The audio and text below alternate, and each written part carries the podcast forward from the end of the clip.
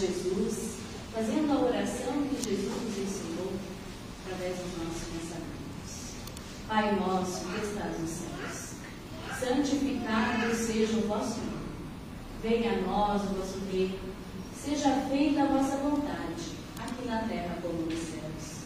O pão nosso de cada dia dai-nos hoje. Perdoa as nossas dívidas à medida que perdoarmos os que nos devem. Não nos deixeis cair em tentações e livra-nos, Pai, da prática de todo e qualquer mal. Pois teu reino, o poder, a glória para todos sempre. Em nome de Deus, de Jesus, dos espíritos amorosos que cuidam desta casa, de Bezerra de Menezes, vereador desta casa. Damos por aberto, a noite de hoje, a palestra pública, que está a cargo do nosso irmão, Alcemar, que vai falar, ele é de Luçânia, esperança, esperança e a lei do progresso. Fique à vontade.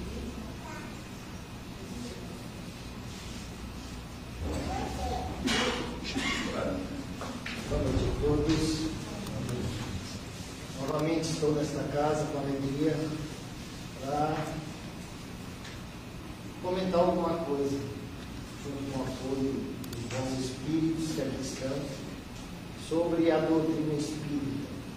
Como sempre, temos variados temas a abordar sobre toda a nossa maneira de viver com enfoque espírita. Isso muito nos esclarece para bem vivermos no dia a dia. Primeira reflexãozinha que eu faço é a seguinte: por que, que estamos aqui esta noite? O que, que nos traz aqui esta noite?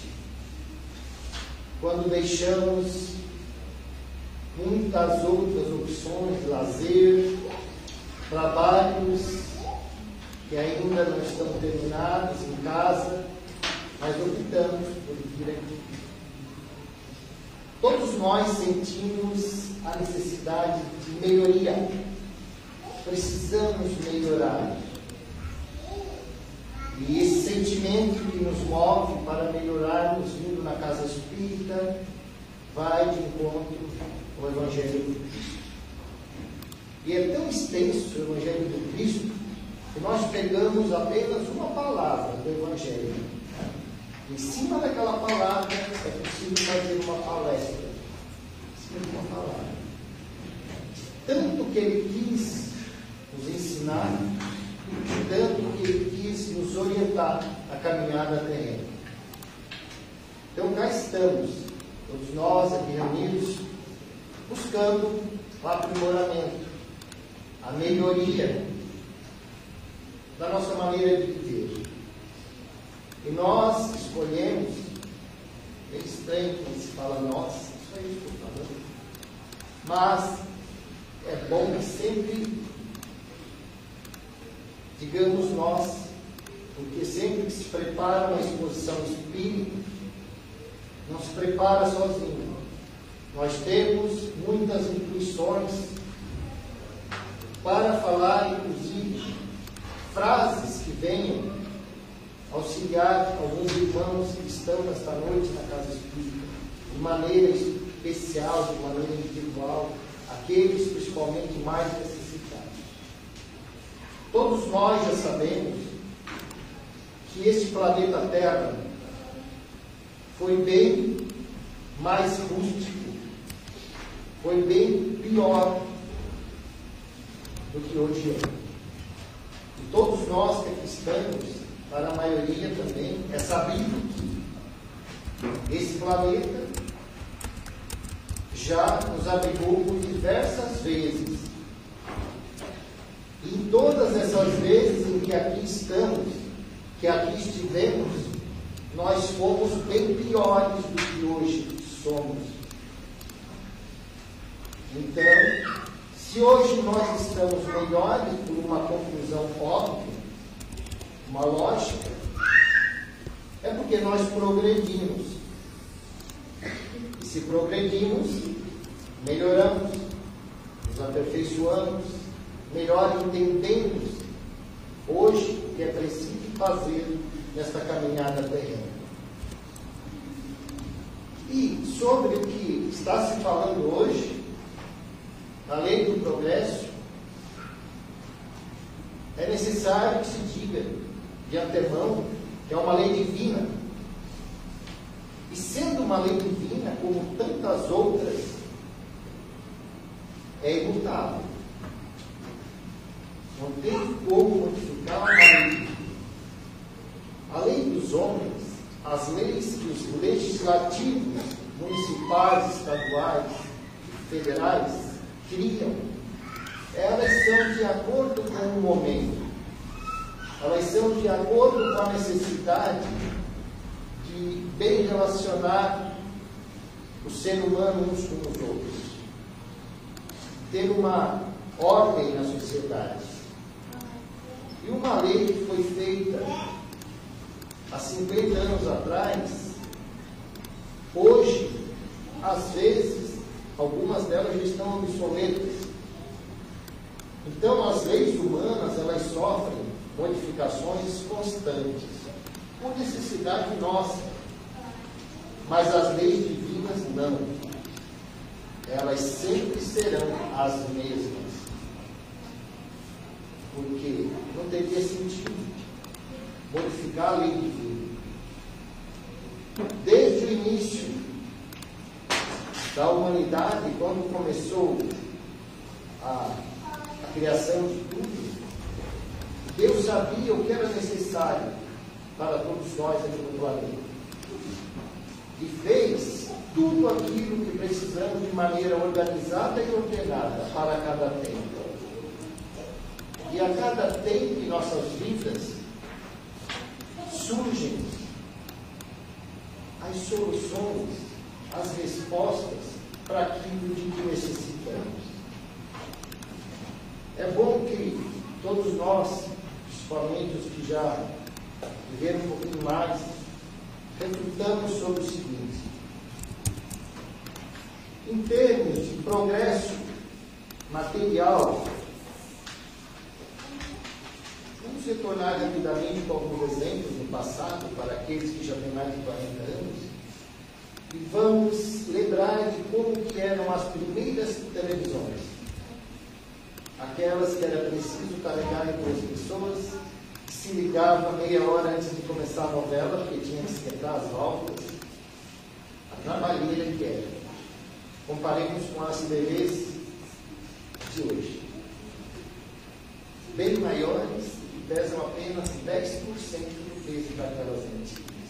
E também consomem em torno disso, 10% da energia.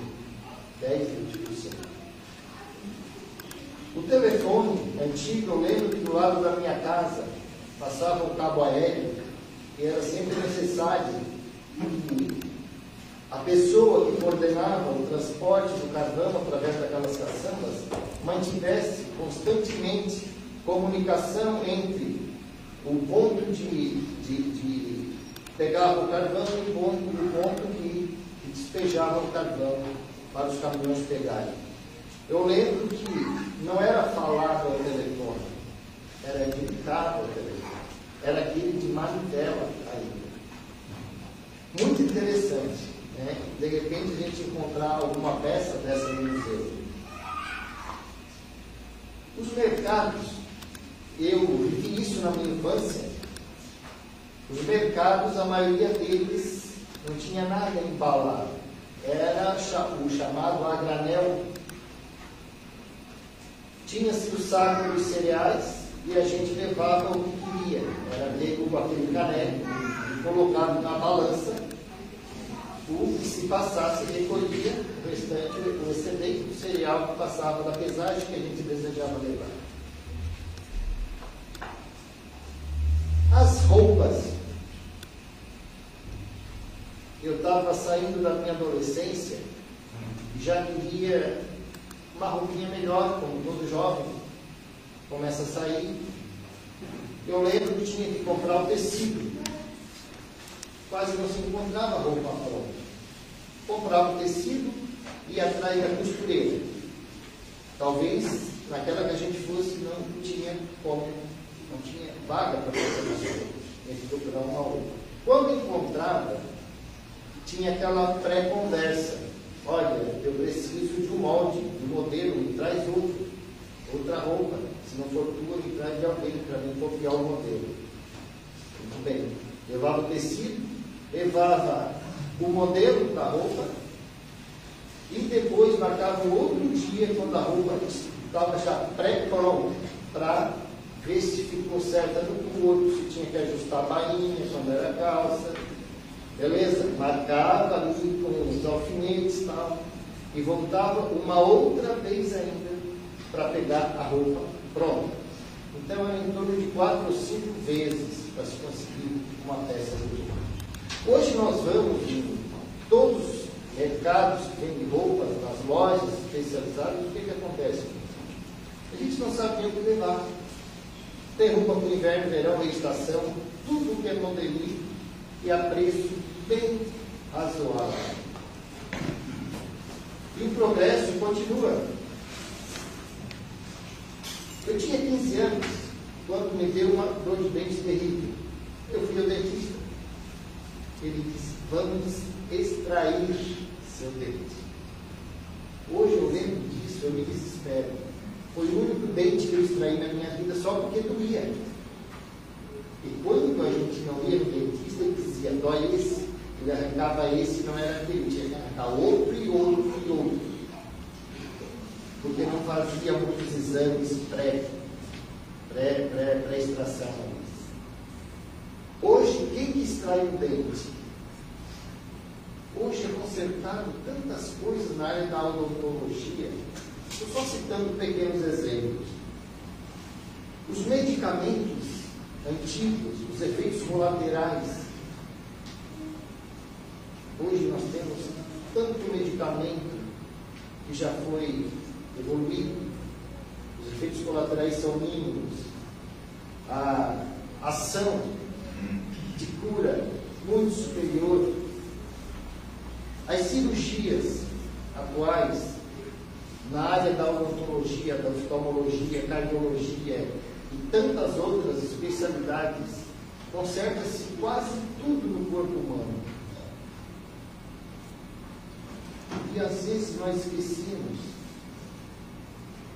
de fazer essa comparação de como estamos vivendo num mundo bom hoje. Principalmente com a chegada do computador lá pelos anos 80 e 90, Aí mesmo é que a coisa disparou. A tecnologia disparou. Em benefício do nosso bem-estar, em benefício, principalmente, da agilidade das coisas. O bem-estar da nossa vida com agilidade. Hoje eu digo para vocês: se tirar o celular da mão de vocês por uma semana ou um mês, qual é o sentimento que vocês têm? Teriam? Eu saí do carro, minha esposa disse assim, entrega o teu celular aí que eu vou ligar para as crianças para ver se está tudo certo lá. Fazia meia hora que a gente tinha saído de casa.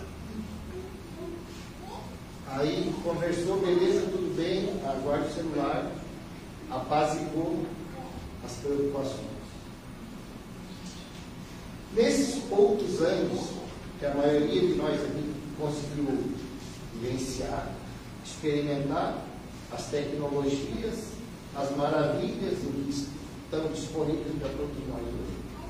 Tudo isso nos traz muito conforto, comodidade, alegria, é, velocidade na comunicação. Meu Deus do céu! Quando saiu a época do fax, era uma maravilha conseguir mandar para São Paulo, para outro estado, a cópia de um documento sem precisar mandar pelo correio, que às vezes levava 20, 30 dias para chegar lá. Chegava assim meio que meia hora, duas horas para falar. Hoje nós temos as tecnologias melhores, que nós estamos usando muito as, as mensagens no WhatsApp e outros meios das redes sociais, etc., chega instantaneamente. Falava-se uma época, na época, na época dos trapalhões, tinha a brincadeira do Didi olhando para o relógio sonhando. que um dia a gente conversaria com um aparelho pequeno assim, com uma pessoa, e estaria vendo a imagem dela. E a gente até ria na época, porque era uma coisa assim muito utópica. E hoje é verdade. Hoje é uma realidade ao alcance de praticamente todos nós cristãos. Então a lei do progresso, note que nada barra. Por quê? Porque é uma lei de Deus. Tudo é preciso evoluir o planeta. Tudo. Todos os seres animados e os também inanimados. E aí, é uma frase que eu faço questão de ler aqui, no livro Evangelho segundo o Espiritismo, onde fala a progressão dos mundos. O progresso é uma das leis da natureza. Todos os seres da criação animados e inanimados, estão sujeitos a ele pela bondade de Deus, que quer que tudo cresça e prospere. Observe, pela bondade de Deus, o progresso é uma lei natural, pela bondade de Deus, para nos beneficiar todos os sentidos. E às vezes, e às vezes as coisas vão acontecendo de uma maneira tão rápida que nós nem paramos para pensar e muito menos para agradecer a Deus pelo muito que Ele, que ele faz por nós através dos irmãos que trabalham nas tecnologias, da comunicação, da medicina, dos remédios, a parte farmacológica, nós nem paramos para agradecer a Deus quando sai um remédio novo para cura disso, daquilo, daquele outro, nova cirurgia. Nós nem lembramos de agradecer a Deus. A gente pensa que foi criado apenas, apenas pela vontade dos homens, pela nossa vontade. E não é assim. Nós sabemos que tudo que nos acontece tem o um controle do mundo espiritual. As coisas acontecem no momento certo. O mundo espiritual tem as rédeas na mão. E não foge ao controle do mundo espiritual. E para aquelas criaturas que dizem assim, não, eu não quero fazer nada, eu não quero progredir, eu não quero estudar, eu não quero fazer isso, eu não quero aprender uma profissão, eu não quero melhorar como pessoa nem na parte moral ela protege. Ela atrasa, pode até atrasar a sua progressão, o seu avanço, mas ela não para. Porque vai acontecendo coisas na sua vida que a empurra para o progresso que ela precisa viver. Reencarnação vivida sem progresso, sem melhoria, é inútil. Ou não aproveitar a reencarnação para progredir o suficiente é burrice. É falta de entendimento, de saber por que e para que estamos aqui no planeta Terra. A evolução ela é boa para nós e ela agrada a Deus porque atende o projeto de Deus. Aí nós temos tanta evolução material, tecnológica, e nós pecamos pela pouca evolução moral. Mesmo assim, Deus continua nos concedendo tantas benesses, nosso bem-estar de vida. Em cada fase da humanidade, em cada época, está escrito: vão aparecer novos medicamentos, novas cirurgias, novas tecnologias. E por que está previsto para certas fases? Porque nós só recebemos as coisas de Deus de acordo com o nosso merecimento. Por que, que a vida era muito mais difícil há 50, 100 anos atrás? porque na época ainda não merecíamos tanta coisa boa como temos hoje. E daqui a 50, 100 anos, tenhamos total certeza que será bem melhor a vida de todos nós. Hoje já temos tantas vacinas que previnem tantas doenças, principalmente para os pais de crianças pequenas. Era um desespero saber que o filho de uma hora para outra poderia contrair aquelas doenças que levavam ao óbito, ao desencarne, ou deixavam sequelas, teriam para cadeira de rodas, etc. e tal, muletas. Nós conhecemos muitas pessoas ainda assim. Mas o nosso progresso moral, o nosso progresso esperado por Deus e orientado por Jesus ainda está muito a desejar para a nossa época progresso material, intelectual, ele está bom. Tá bom, estamos contentes. Mas nós, às vezes, paramos e questionamos. Como é que está a minha vida na parte moral? Não poderia estar um pouquinho melhor? A consciência diz sim, poderia. E a responsabilidade desse progresso moral, individual, pessoal, depende de cada um de nós. Aí ele está. Aí não vai depender do cientista daqui dali, do pastor, do presidente da casa espírita, do padre. Não. O progresso moral vai depender da minha vontade de melhorar como ser humano melhorar nas minhas relações com as pessoas do meu convívio diário. Isso depende de mim. Porque quando eu não quero, nem Deus me obriga. Deus nos deu tal livre arbítrio que era para deixarmos bem à vontade. Só que a conta sempre vem sempre temos responsabilidades de todos os nossos atos. Os méritos sempre serão nossos, é verdade.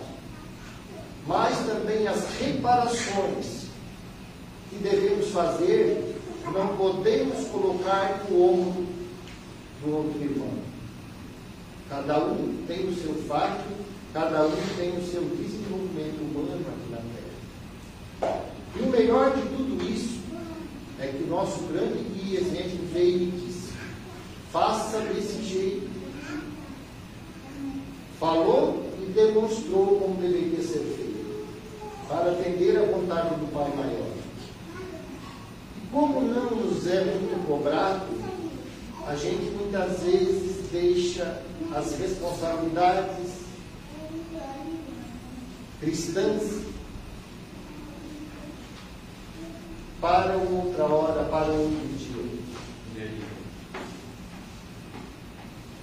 E enquanto isso, o tempo vai passando, porque o relógio não para.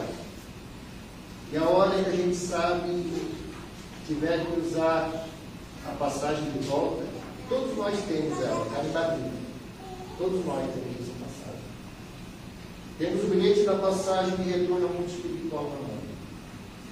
E a nossa alegria para quem tiver essa alegria, é o sentimento do dever cumprido. O sentimento de que fez tudo aquilo que podia, de acordo com os dotes, com os dons que Deus colocou na nossa mala como para cadeia. E isso é individual. Isso pesa para cada um de nós. E nós que já adentramos na doutrina espírita,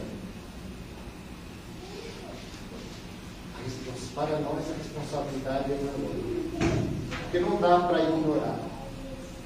Nós já lemos muito, nós já assistimos muitas palestras, nós já estudamos e nós sabemos o que tem que ser feito para esse nosso progresso obrigatório. E nunca, em momento nenhum, nós devemos desanimar. Em momento nenhum. Ah, mas a casa caiu, estás falando assim porque não é contigo. Porque não estás na situação que eu estou, financeira. Outro tem problema de saúde, outro problema afetivo. Por aí vai. Mas os problemas chegam na vida de todos nós. Só uma questão de tempo. Em cada época da vida, nós precisamos enfrentar e descascar certos abacaxis. E devemos lembrar que isso é bom para nós. É depuração do ser. Isso é o puxão de orelha para dizer: fica com os teus pés no chão e a tua mente no infinito. Que essa é a orientação que deves ter para bem viver nesta escola terrena mas jamais perca a esperança. Jesus, em todos os momentos, ele consolou. Ele nunca desesperou ninguém que ele encontrou. Por mais pecador que fosse, ele sempre deu o apoio necessário, ele sempre acolheu. Em cada casa espírita, a regra, a regra básica é: não julgue principalmente no movimento fraterno. Ouça, não julgue. Oriente de acordo com os ditames da doutrina espírita. Mas não julgue. Não interessa o que o irmão cometeu. Não julgue, porque ele está naquela fase de entendimento que ele cometeu aquele delito, aquele erro, contraiu aquela dívida, ele sabe que vai pagar, porque primeiro ele já demonstrou humildade vir na casa espírita. Então, não tire a esperança de ninguém em momento nenhum na vida.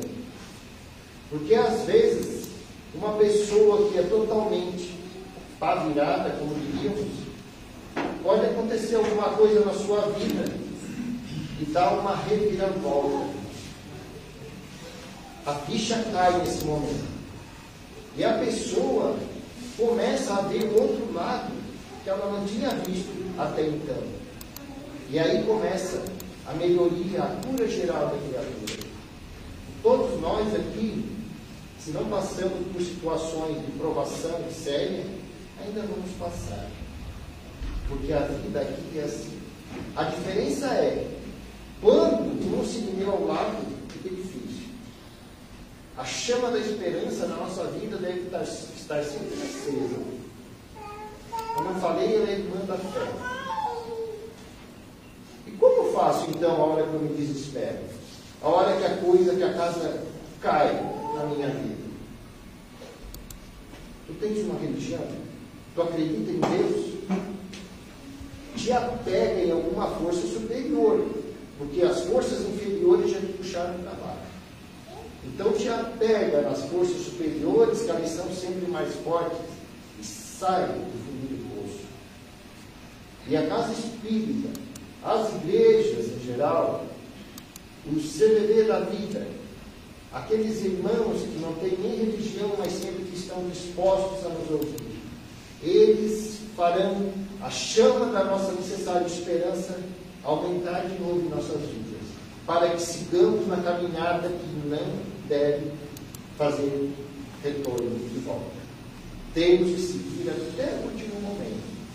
É uma responsabilidade grande quando nós entendemos isso para viver. Mas não importa os tropeços que nós tenhamos na vida. Buscamos sempre, através da oração, do auxílio nas nossas casas de oração, através dos nossos amigos, familiares e todos aqueles irmãos que têm aquela luz para nos auxiliar, para aumentar nossa esperança. Buscamos sempre nessas criaturas que Deus colocou ao nosso lado, não por acaso. Buscamos o gás, o combustível para aumentar a nossa fé, a nossa esperança. Porque quando nós desanimamos, realmente tudo é difícil. Mas, falamos da esperança, como diz o nosso filósofo